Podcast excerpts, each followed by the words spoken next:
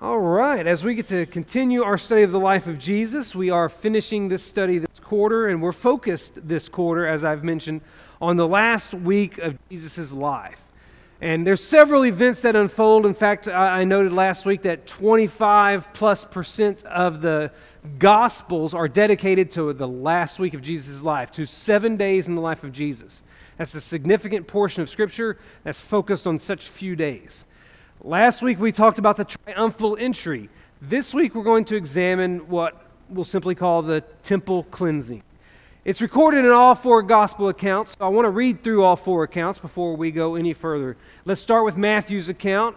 Uh, you'll see Matthew's account in chapter 21, but it only spans two verses.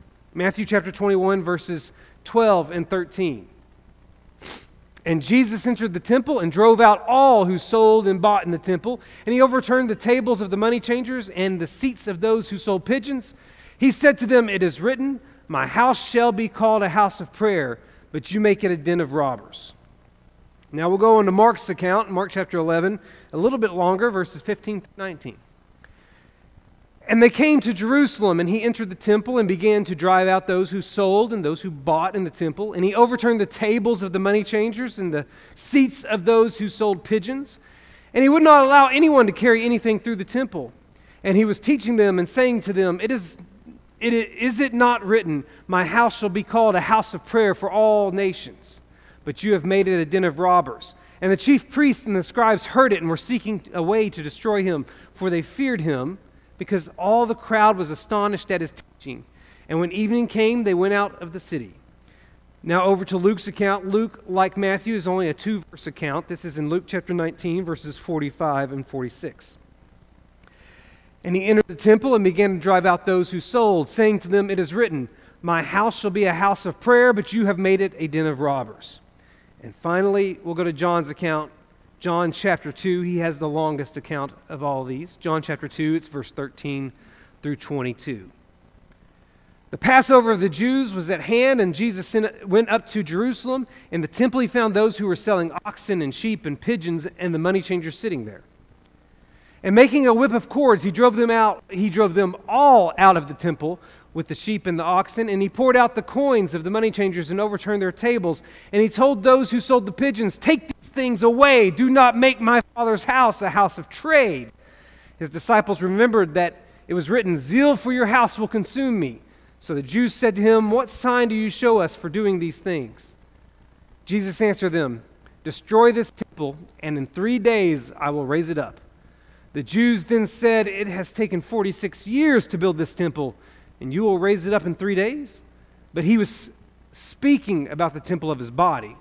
When therefore he was raised from the dead, his disciples remembered that he had said this, and they believed the scripture and the word that Jesus had spoken. That's the four accounts as they appear in Matthew, Mark, Luke, and John. Now, one of the interesting things, and you may have noticed this already, is that Matthew, Mark, and Luke all presented their story towards the end of their gospel while John's appears early in his gospel. There is a chronological disparity here at the very least. John presents this event as an early event in the ministry of Jesus. In fact, the only other event in the life of Jesus that really precedes this one, according to John, is the wedding at Cana. Matthew, Mark, and Luke present it as an event in the last week of Jesus' life. And obviously, since I've saved it for this part of our study, you can tell where I side on this. But let's do a little bit of critical thinking and examination as to why there is this disparity chronologically. When we try to reconcile this, we need to consider the options that are available to us. Some scholars do believe that there are two different temple cleansings. That one occurred that John recorded, and it occurred early in the ministry of Jesus, and then a second temple cleansing occurred in the last week of Jesus' life. And, and there are some reasons as why scholars uh, like the, some scholars at least like this idea, uh, and it has to do with the fact that um, John's gospel has some unique details. John tells us some things about this event that no other, that none of the other gospels do, like the whip of cords and, and some other, the, the presence of the type of animals, or, or the type of animals that were present, I should say. Some of those factors, some of those details John has and the other gospels don't, making his a very distinct story. Um, and so, uh, because of that, a lot of scholars uh, will contend that there are two different temple cleansings. Now, you can't it's not easy to argue against it uh, because they, if you believe John's chronology is, is correct, it's hard to argue that there is not two temple cleansings. And I'm not really against there being two temple cleansings. I'm just not convinced that there were. I, I kind of, on a lot of these things, last week I presented the, the chronology of the last week and, and the basis for me believing that the, uh, uh, the day, the Passover day was on Friday and, and, and that Jesus was crucified on Friday as opposed to another day of the week, that sort of thing. I'm kind of, when it comes to these issues, I kind of view it from the lens of, of, of a instant replay in a football game. You know how instant replay works? There's a ruling on the field, and the instant replay has to, has to p- provide undisputable evidence for you to overturn it. And I'm kind of the guy sitting here going, All right, I, I need plenty of evidence to make me overturn my way of thinking already. And so that's kind of how I, I approach even this. There could be two different temple cleansings, but I don't feel like there's enough evidence to support that. I've provided a couple of verses up here, and if you were to go look at those, you would find out that they're references to the feeding of the 5,000 and the feeding of the 4,000. We didn't talk about the feeding of the 4,000 in this series of lessons. It's very similar to the feeding of the 5,000. What stands out to me about those two events is there, there are a lot of people who think that the feeding of the 4,000 is just a repeat of the feeding of the 5,000 because there are so many similarities between the two. But Matthew and Mark both present those events as separate, separate occurrences. Feeding of 5,000 and feeding of 4,000, both events appear in Matthew and Mark. That seems to give credence to the fact that there were two separate feedings of multitudes because they are recorded twice in the same Gospels. It's interesting to me that all four Gospels record only one temple cleansing. Only one. And, and, for me, that seems to be evidence enough for me to say, okay, I think there was probably only one. I could be wrong, and it's okay if I'm wrong, because this isn't changing any, anything theologically or doctrinally if there's, there's two. But since each gospel only records one, I lean towards the fact that there probably was only one occurrence of this. Because if there were two, I feel like it would be easy for one of the gospel writers to include both, just like they did with the feeding of the 5,000 and the feeding of the 4,000. Because to me, if you've got the feeding of the 5,000, why record the feeding of the 4,000? Why duplicate similar stories? Why not leave that one off and make room for something else that's better? that's kind of how I feel with the temple cleansing. If there were two of them, I feel like one of the gospel writers probably would have recorded both of them. But that's not even a strong argument, so I concede that. I, I, I concede that to whoever wants to debate me. Um, so, if there's not two, then what are our options? The first option is to assume that John's chronology is correct. This assumption argues that the synoptic gospels placed the temple cleansing during Jesus' last week because it was the only recorded visit of Jesus to Jerusalem in those Gospels. Matthew, Mark, and Luke only send Jesus to Jerusalem one time during the last week of his life, other than Luke's record of Jesus going to the Passover when he was 12 years old. John's Gospel has him in and out of Jerusalem multiple times. In fact, if you go to John's Gospel, there are five different religious events that Jesus attended in Jerusalem. These are the, there's the Feast of the Jews in John chapter 5 and verse 1, the Feast of Booths in John chapter 7 and verse 2 in particular, the Feast of Dedication in John chapter 10, and then another uh, Passover that's not uh, specifically identified in any unique way that's recorded in John chapter 11 and 12.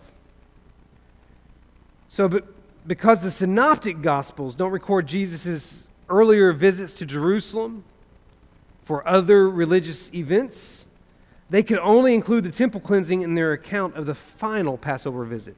Meanwhile, John can do it on the front end because he's recording multiple. events. John is focused on Jesus' work in Jerusalem. Matthew, Mark, and Luke are focused on Jesus' work in Galilee. That seems to be a, a, a difference between the two. And what, here's what favors this approach to it. If John, John being focused on, on Jesus' work in uh, Jerusalem means that he's going to present the Passover in its chronologically correct time period, whereas the, the Synoptic Gospels, only taking G- Jesus to Jerusalem once, have to save it for the end of his life. But here's the thing, or here's why people favor this one sometimes. It's because John does provide some chronological time markers in his Gospel. You remember the wedding at Cana in John chapter 2? What did John say? Which miracle? Which, uh, the, was this? I'm trying to ask a question. I need to forget that. John says the, the miracle at Cana, the turning water to wine, was the what miracle? First miracle, the first sign, he says. That's in John chapter 2. That's the story that immediately precedes John's record of the temple cleansing. If you go over to John chapter um, 4, he records the healing of the official's son. And he goes on to say in John chapter 4 and verse 54 that that was Jesus' second sign or second miracle. So John provided some little indicators of chronology early in his gospel. And that leads some people to believe that, that John's placement of the temple cleansing must be accurate because it falls between the first and second sign that Jesus performed. There's pretty good uh, argument there, if you ask me. But John's gospel obviously favors theology over chronology. That's a challenge because John is not always concerned with having things be in a timely, orderly fashion. He's not like Luke, who wants to provide an accurate, orderly, detailed account of the things that happen. John, by his own words, by his own admission in John chapter 20, makes it known his purpose for writing, and that is to cause his readers to believe that Jesus was the Son of God. In other words, John's gospel isn't worried about having things in an orderly fashion. It's worried about presenting the information you need to know that Jesus was the Son of God. That's why he only has, what is it, seven miracles in the whole gospel? That, that's why he's very selective about what events are, are included, what teachings are included, what interactions are included, and he leaves off some, he doesn't even talk about the birth of Jesus. That wasn't significant to him for his writing this gospel that will lead people to believe that Jesus is the Son of God. So, John is very theologically driven rather than chronologically driven. So that's the argument against him being the him having the chronologically correct placement of this event. That brings us to the third option we have when it comes to this disparity, and, and that is to assume that the synoptic gospels have the correct chronology. And favoring this option are two things. One is the statement in Mark chapter 11 and verse 18 that this event caused the religious leaders to seek a way to destroy Jesus.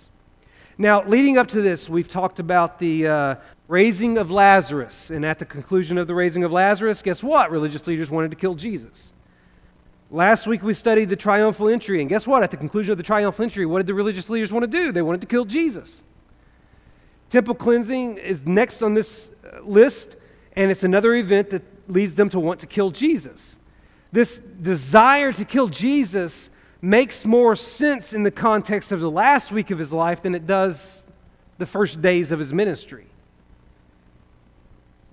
The other thing I think that gives cre- credence to the placement of this uh, event in the last week of Jesus' life actually comes from John's gospel. In John's gospel, Jesus made the statement about destroying the temple and in three days raising it up. You're familiar, you're probably familiar with that declaration of Jesus that's recorded in John chapter 2 and verse 20, but you're probably most familiar with it because it was used in the case against him when he went on trial before the Jews. And it was used as a way of mocking him as he hung from the cross. I provided the, the references to those occasions on the screen. My thinking is that statement would be most likely used against him in the, in the Jewish court and at the cross. It would be most likely remembered if it happened closer to the time frame of those events, meaning it seems more likely it would have been said during the last week of his life when it could be used in the court and when it would be remembered to use as he hung on the cross. Because if three years went by, it's going to be a lot easier to forget that declaration than if only three days had gone by. I'm not saying that's a great argument, but it's something that makes sense to me. And so I, I am more comfortable placing this event during the last week of Jesus' life rather than during the first days of his ministry. And it really doesn't matter which is correct. I'm just going to always tell you why I do what I do. With that being said, let's consider if this did happen during the last week of Jesus' life, when did it happen? Last week I introduced you to my nice little timeline up here, and hopefully it still makes sense to you. What I have done is laid out the days of the month in which Passover occurred. And here on Nisan 15, that's the day of the Passover.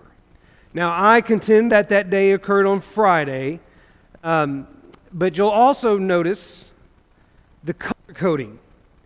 Remembering that the Jewish day starts at sundown and uh, it starts at sundown and goes for 24 hours till the next sundown. And so a Jewish day starts at least or approximately six hours before our own day. And unfortunately, I forgot to edit the time up at the top here. This is supposed to show what hour of the day it is, and I forgot to edit that. Um, but I want you to notice here, assuming this is about 6 p.m., going to 6 p.m. That's the idea. And for us, there is going to be an overlap of days. And so for us, our Thursday would start here at midnight and run to this midnight. But for them, it starts at 6 p.m. here and goes to 6 p.m. there. So I color coded it so you'd see what, what day it falls on for you and I, and as opposed to what day it falls on for them. Now, here's what we know about the events that are unfolding at this point. According to uh, Matthew and Luke, if you look at their accounts of the temple cleansing, it sounds like it occurred immediately after the triumphal entry on the very same day because they don't put any indicators of time between the two events. The only difference with Matt, between Matthew and Luke's accounts is that Luke does, does include Jesus' lament over Jerusalem between the triumphal entry and the um, temple cleansing. That's the only difference between the two, but they both make it sound like it's the same, same day. Mark is the one gospel that gives us some time frame. At the conclusion of the triumphal entry, if you look at Mark chapter 11 and verse 11, we're told that Jesus, Mark chapter 11, verse 11, we're told that Jesus entered Jerusalem and went into the temple, and when he had looked around at everything, as it was already late, he went out to Bethany with the twelve. That's the concluded, conclusion of the triumphal entry. He enters Jerusalem on the donkey. He makes his way to the temple. It's late in the day. He goes and takes a peek at the temple. He packs up and heads back to Bethany for the night. So that is clearly indicating to us that the triumphal entry happened one day. He went to back home to Bethany, and the events that are going to follow will happen on a different day. In fact, Mark chapter 11 and verse 12 says, on the following day when they came from Bethany, which indicates that the events that follow are happening on the day after the triumphal entry. And then Mark will present the cursing of the fig tree before he gets to the temple cleansing. But the way Mark sets it up is that the cursing of the fig tree happened en route from Bethany to Jerusalem. That two mile stretch that Jesus is traveling from Bethany to Jerusalem, the day after the triumphal entry, he curses the fig tree before he gets to Jerusalem and goes to the temple. So here's to sum this all up the temple cleansing ultimately occurred four days before the Passover. We know that, G- that and here's the thing we know that Mary anointed Jesus' feet six days before the Passover. That is specifically said in John chapter 12 and verse 1. So based on my calculations, Mary's anointing of Jesus' feet would happen on Nisan 9, which would be, according to my timeline, would be on the Saturday before. And then the triumphal entry occurred the very next day after Mary anointed Jesus' feet, which would be five days before Passover and would be the Sunday before his death. And then, if the Passover did take place on Friday, and we know that the temple cleansing happened the day after the triumphal entry, then it would take place on Nisan 11, which, according to my timeline, would be Monday. So, just to give you an idea of where we are in the week of Jesus, he's only got four days left to live. So, we're progressing in the last week of Jesus' life. He has traveled from Bethany back into Jerusalem the day after the triumphal entry. He goes back to the temple, which he had visited the night before only briefly. And he sees that there's a lot of commerce happening in the temple courts. Now, why was there commerce at the temple?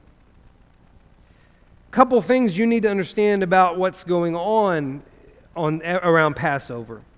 First, you need to understand that there's commerce to accommodate the payment of the temple tax. Each Israelite who was numbered in the annual census, that means they are 20 years old and up, they were required to pay an annual half shekel temple tax. This is based on Exodus chapter 30, particularly verses 11 through 16. According to Exodus 30, this, this temple tax, or this fund, it wasn't called a temple tax in Exodus because they didn't have a temple yet. But this fund was referred to as the Israelites' ransom for his life so that there be no plague among them. It was also referred to as an offering to the Lord and the Lord's offering to make atonement for your lives, and also referred to simply as atonement money. It was specifically given for the service of the tent of meeting, which means the tabernacle which was created at that time period and which eventually the temple took the place of. And so this offering that was required in Exodus chapter 30 for the tabernacle became an offering that was required to maintain the temple. This is the same tax that Jesus was approached to pay in Capernaum by collectors in Matthew chapter 17. And he turned to Peter and said, Go grab a fish. Peter grabbed a fish and pulled a coin out of its mouth, and he paid his temple tax. Same exact thing. Now, here's the, here's the, the catch the payment of this temple tax could not be made in foreign currencies like the Roman denarii. So it had to be exchanged for appropriate temple currency. So money changers like banks had to be present in Jerusalem as you have this mass influx of people for the most holiest day of the Israelite religion. You had to have these bankers present to do foreign currency exchange. Some of you have been there and had to do that before. They've got to change it into the Tyrian shekel. Now, some suggest that the reason they had to do this is because the Roman currency had pagan deities on it. Well, that's not exactly that the Roman currency did have pagan deities on it, but that wasn't the reason they had to exchange it for a Tyrian shekel, because the Tyrian shekel had a pagan deity on it. The thing was, the, the, the men of Tyre, from whom we get the name Tyrian shekel, they were known for caring about having accurate currency. In other words, Tyrian coins were so reliable because the men of Tyre insisted that their coins be of the correct weight and should have the right amount of silver or gold in them. And so when it came to collecting the temple tax, guess what those religious leaders wanted? The purest of the pure coin. And so, for a long period of time, that was the basic currency of the temple. And you had to exchange your money to meet that. So, the point is that there was a need for bankers in Jerusalem to accommodate the exchanging of currency. The other thing you need to realize is that there's commerce to accommodate the sacrifices associated with the feasts and associated with trips to the temple. Each Israelite was required to make animal sacrifices during the feast days. And those traveling great distances were permitted under Mosaic law to purchase animals upon arrival in Jerusalem rather than bring them from home. Deuteronomy chapter 14, verses 24 through 26 is where Mosaic law addresses this. It says, If the way is too long for you, so that you are not able to carry the tithe, referring to the animal you're going to tithe, uh, then you shall turn it into money and bind up the money in your hand and go to the place that the Lord your God chooses and spend the money for whatever you desire oxen or sheep or wine or strong drink, whatever your appetite craves, and you shall eat there before the Lord your God and rejoice in you and your household leading up to the sacrifice. So, Deuteronomy gave permission if you couldn't transport your sacrifice that long distance, well, then you can buy it when you get there. And so you have a lot of people. The Jews have dispersed over the entire Mediterranean Sea, all over the Roman Empire. And so they're going to be transported on boats across the Mediterranean Sea. They're going to be in caravans coming from long distances. They don't want to, to keep up with an animal the whole way. The other thing is that, in addition to not having to transport such animals to Jerusalem, another benefit of purchasing your animal upon arrival was that they were guaranteed to be fit for the sacrifice. You have to remember when a, when, when, a, when a Jewish person showed up at the temple, they had to present their animal and get it checked by the priest to make sure it met the qualifications of purity for sacrifice. What they did in Jerusalem is that uh, the, the, the, it's my understanding that the, um, the temple itself owned, or the, the priests owned cattle, owned flocks. And they assured that what they had available to sell in Jerusalem would meet all qualifications. Now, you can also see how this might get a little bit, um, what's the word? Profitable. Sketchy is a great word. For the priests. Because you could show up with the animal and they could find something wrong with it, so you would have to buy one of theirs. So there is some of that shady business also involved. But there is a necessity of having this kind of commerce in Jerusalem because some people are going to need to buy a sacrifice to make. But here's the thing if the temple system was to carry on, it was necessary that such facilities, that is, the money changers and the animal market, there's, that such facilities be provided, but it was not necessary that they should be in the temple precincts, and it is this to which Jesus took exception. Jesus isn't offended that there's money changing happening. Jesus is not offended that there are animals being sold. Jesus is offended by where they're doing it. And let me skip ahead for just a moment, um, and I'll come back to all this. Don't worry, we'll come back to all that. Let me get to, that, to this. There's a model of the temple. It's a very large complex, but what you need to understand is that this is the official temple. This larger building in the middle, that's where your holy place and most holy place are going to be. The, this actually is the court of the women, which I talked about Sunday night. The rest of this, this large colonnaded area, that's the court of the Gentiles. Anybody can go in there. The marketplace for these animals and for these money changers was out in the area.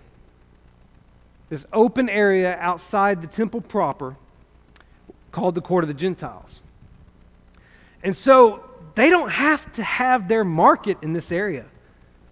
Their market should actually be out here outside of the whole Temple Mount, outside of this whole complex where people come to worship the Lord.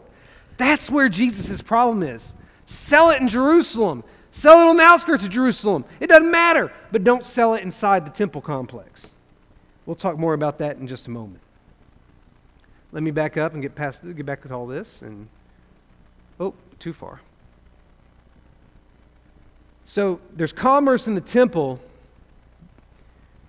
Well, let me re- rephrase that. There's commerce in Jerusalem because it's needed for what's happening during this feast, but the commerce does not have to be in the temple. That's the point you need to grasp. Now, let's talk about what Jesus did and what he said.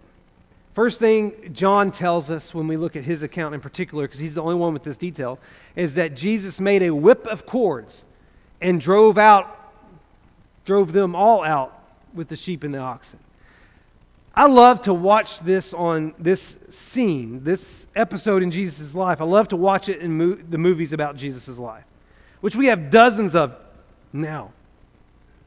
And it's always fun to see how they depict this. Because this is the one event in the life of Jesus that seems inconsistent with his teachings. Making a whip, I had a hard time. You know, I love to throw artwork up here uh, from, the, from great artists of history, museum pieces, and that sort of thing, just, just because last week it provided a great contrast to the way the biblical account reads. Sometimes it's useful, sometimes it's not. I couldn't find much artwork that didn't show Jesus hitting a person with a whip. Go look it up. In the great museum pieces of art, Jesus is always aiming his whip at a person. Doesn't that seem inconsistent with the guy who told us to turn the other cheek? The guy who told Peter to stay his sword? The guy who teaches us not to seek revenge? Doesn't that seem inconsistent? And so I, have spent a lot of time examining this part of the text. What's the whip of cord for? And we have to think about it this way we need to be careful to assume that Jesus is using the whip on people. I think it's significant. He drove them all out of the temple, referring to the, the uh, sellers and the buyers, with the sheep and oxen, though. He's driving out the animals, too. We need to be careful to assume the whip is aimed at people instead of just the animals. I get the impression, as I've studied this more, that Jesus isn't trying to hit people he's trying to hurt animals, and the people are going with their animals. He's trying to escort everything out of the temple complex that has anything to do with merchandise and with commerce. And as one author pointed out, you can't really drive animals without something like a whip. You can herd people without something like but animals are much more difficult. And so I think we need to be careful to assume that Jesus is Indiana Jones and he's hitting people with a, a, a, whip in the temple courts. I don't think Jesus was aiming for people personally. I think he used the whip for the livestock in particular. And one reason I think that has to do with the third item on the list. I'll come back to the second. I should have put these in a different order, but Jesus told those who sold pigeons to take these things away. If Jesus really wanted to use the whip on people, why not use it on the pigeon sellers? With the pigeon sellers, he just said, hey, leave.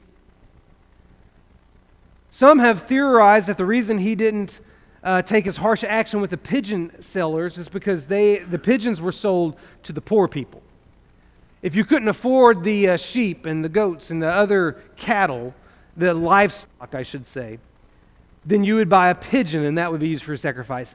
And when Joseph and Mary went to the temple shortly after Jesus' birth to do the purification uh, requirements for Mary, they had to buy the pigeon because they didn't have enough money. So a lot of people theorize that Jesus went softer on the, the seller of birds because they were there for the poor people. I don't necessarily buy that. I think you can't drive birds out like you can livestock.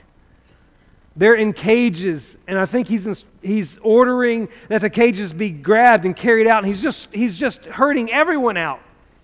And I think the fact that the whips aren't be, the whip is not being used on the seller of birds is an indicator that he's not aiming it for people. I think he's just trying to get the animals out of there as fast as he can, along with their owners. It doesn't feel, the more I study this, I don't sense that it's as much of a chaotic commotion and, and a stampede as much as it is uh, probably a little bit more organized than that, actually. Possibly. Maybe not. But I can't help but think the one who told me not to, the one who told me to turn the other cheek is not trying to hit people with a whip. Now, I also mentioned number two there. He poured out the coins of the money changers and overturned their tables. I love the image of Jesus just grabbing a table and flipping it. I don't know why. That just, when I, the, the Jesus we see in the New Testament, this is just a new insight into to his humanity. Again, I don't think he's trying to harm anybody. I have no sense that he's out to hurt anybody. He is trying to demonstrate that this doesn't belong here.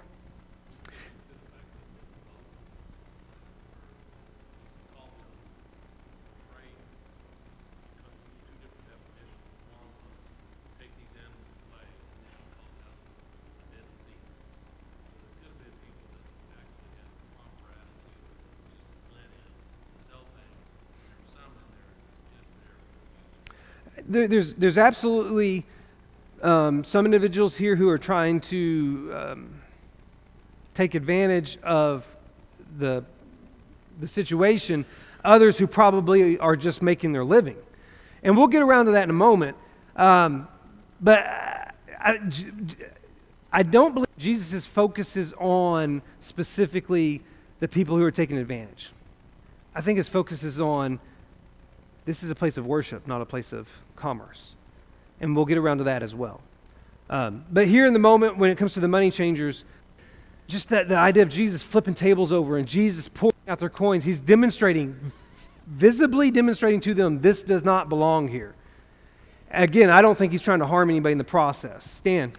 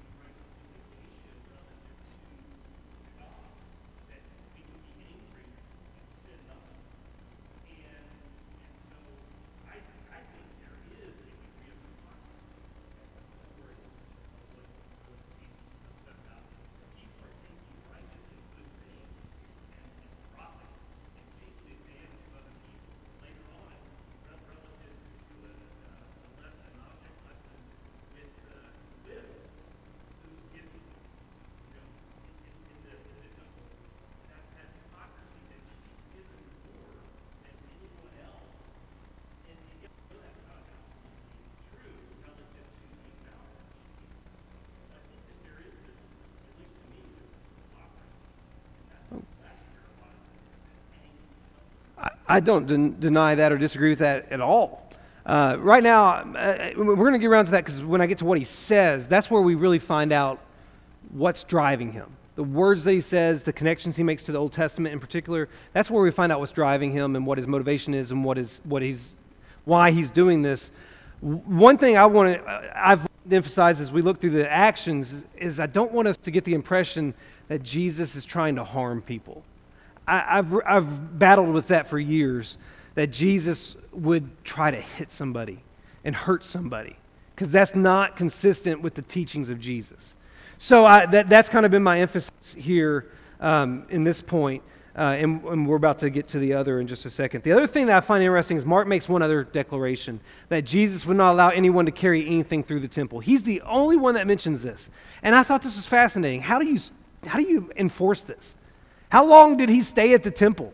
Was he there all day, not letting people walk through? This is a giant complex with multiple entry points. How does he stop it? And, and I also wondered why. Why would he not let people carry things through. It's interesting, the Mishnah, which is the uh, basically the commentary of the rabbis on the, the Hebrew Bible and the, the teachings of the rabbis in association with what the law taught. And, and in it, there's this statement that uh, um, there's this prohibition against walking through the temple as if it's a shortcut. It says one should not use the Temple Mount for a shortcut. Now, the Temple Mount was huge. And so apparently, some people would just walk up and, and cut through the Temple Mount to get to the other side of the city as a, and, and not use it, not respect it as a place of worship. And it's as if Jesus is enforcing that here as well. If he, if he saw somebody coming up and just using it as a cut through, he was sending them out. I, that's just a fascinating little detail to me, but it speaks, in my opinion, to what's really driving Jesus' frustration here. We'll come around to that in just a moment. Sir. Oh, Ben. I'm sorry. I don't know why I said sir. Ben.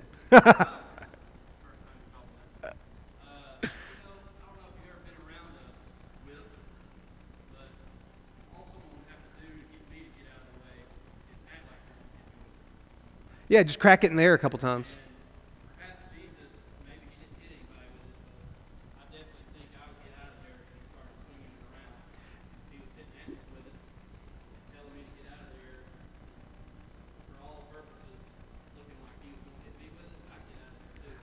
I agree.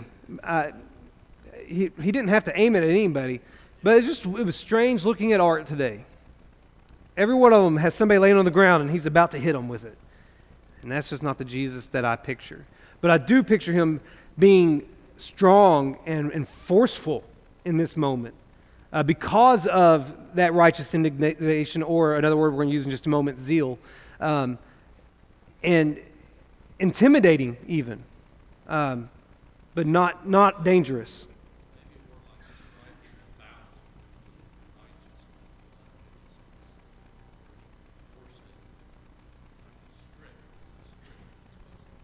Mm-hmm. Yeah,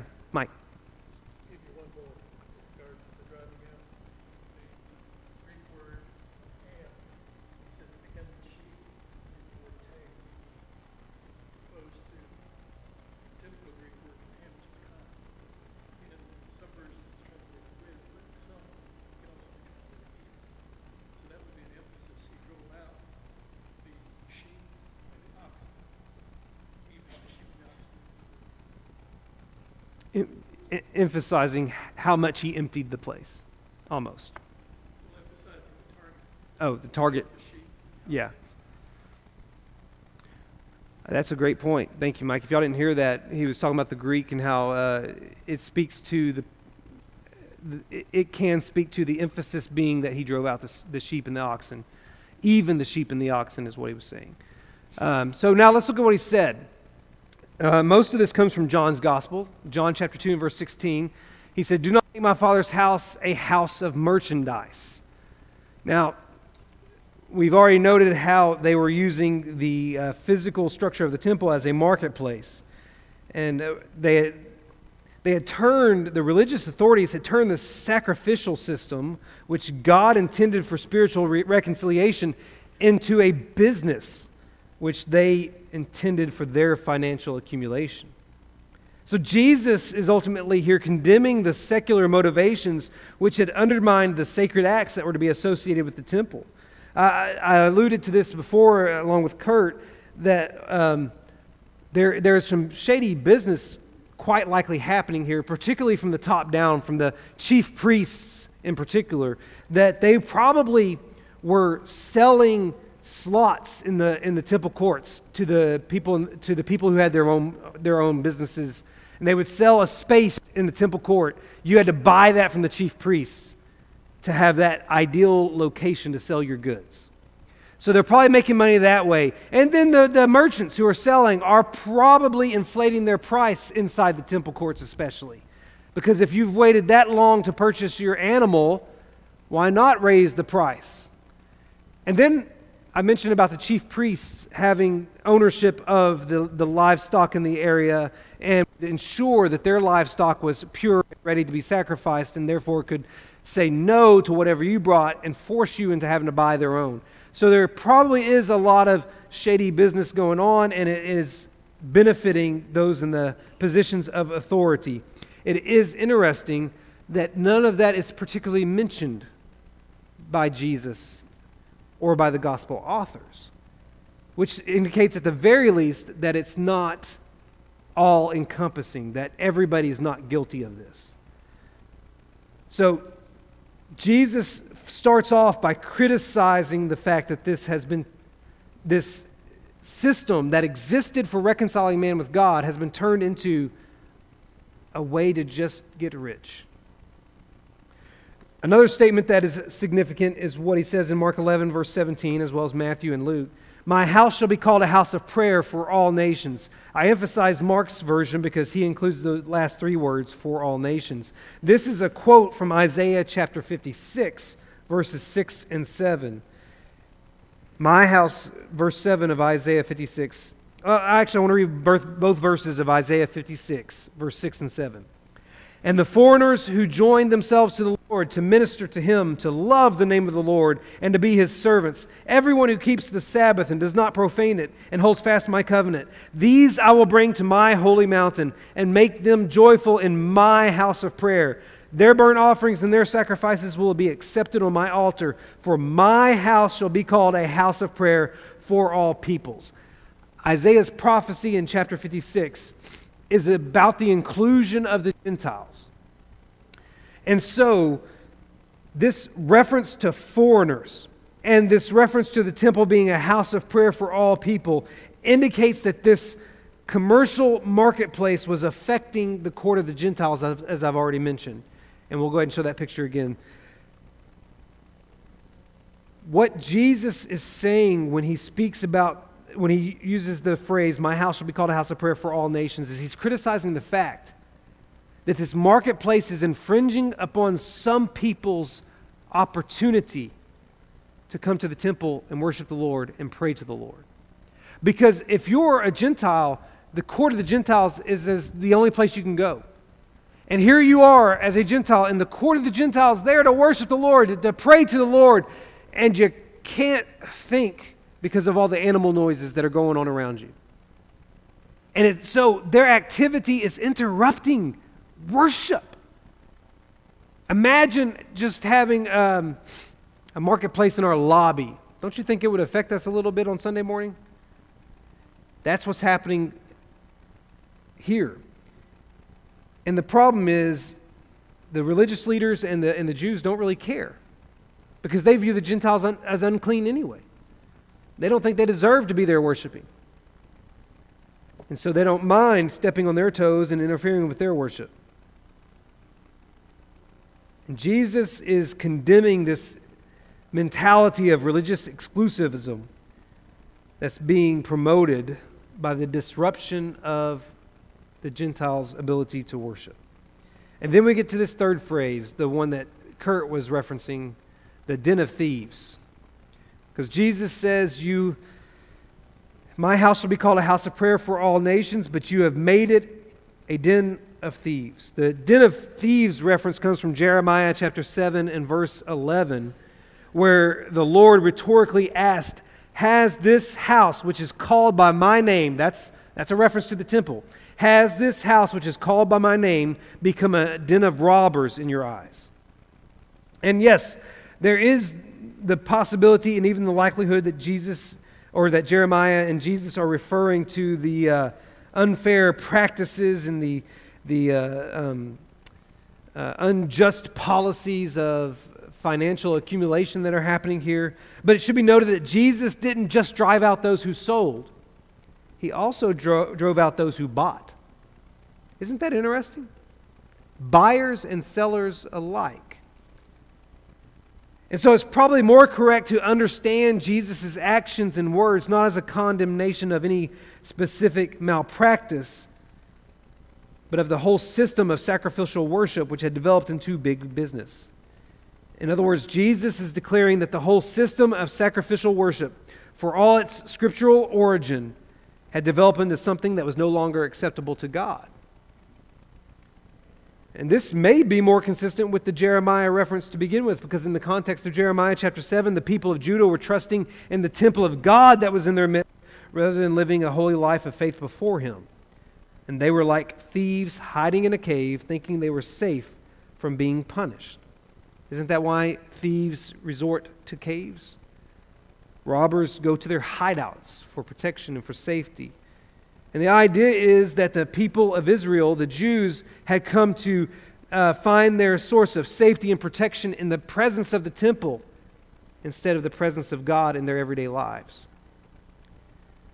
And so it seems that Jesus is here being critical not just of the small infractions of unjust financial accumulation, but the bigger scope of the entire nation totally misunderstanding proper worship, totally misunderstanding the point of the sacrificial system, totally misunderstanding the importance of faithfulness to God. And with that, I want us to consider a couple of things about this story. The temple cleansing reveals Jesus' zeal. It's John chapter 2 and verse 17 from which I get this terminology. John chapter 2 and verse 17 tells us that Jesus' disciples remembered that it was written, Zeal for your house will consume me. That's a quote from David, Psalm chapter 69 and verse 9. Zeal for your house will consume me. Now, when we talk about zeal, we don't use that word much today anymore. But zeal is, is more like our term for passion. Passion is not a word that is used positively in the Bible very much. It's usually used in the sense of a sinful passion throughout Scripture. Zeal is the word that, that conveys our idea of, of passion today passion for a sport, or passion for a hobby, or passion for uh, an achievement, that sort of thing. And with the, this level of passion, and remember, Jesus' passion is for his Father. With that level of passion comes the desire for things to be done right. This is where that idea of righteous indignation comes in. Because what Jesus does here mimics the way his father handled the Mount Sinai episode with the golden calf. When you really think about it, he's imitating his father, who at Mount Sinai came down with righteous indignation and dealt with a people who were transgressing his law. And Jesus, in similar fashion, is responding to this presence of ungodliness in the temple, like his father had done at Mount Sinai.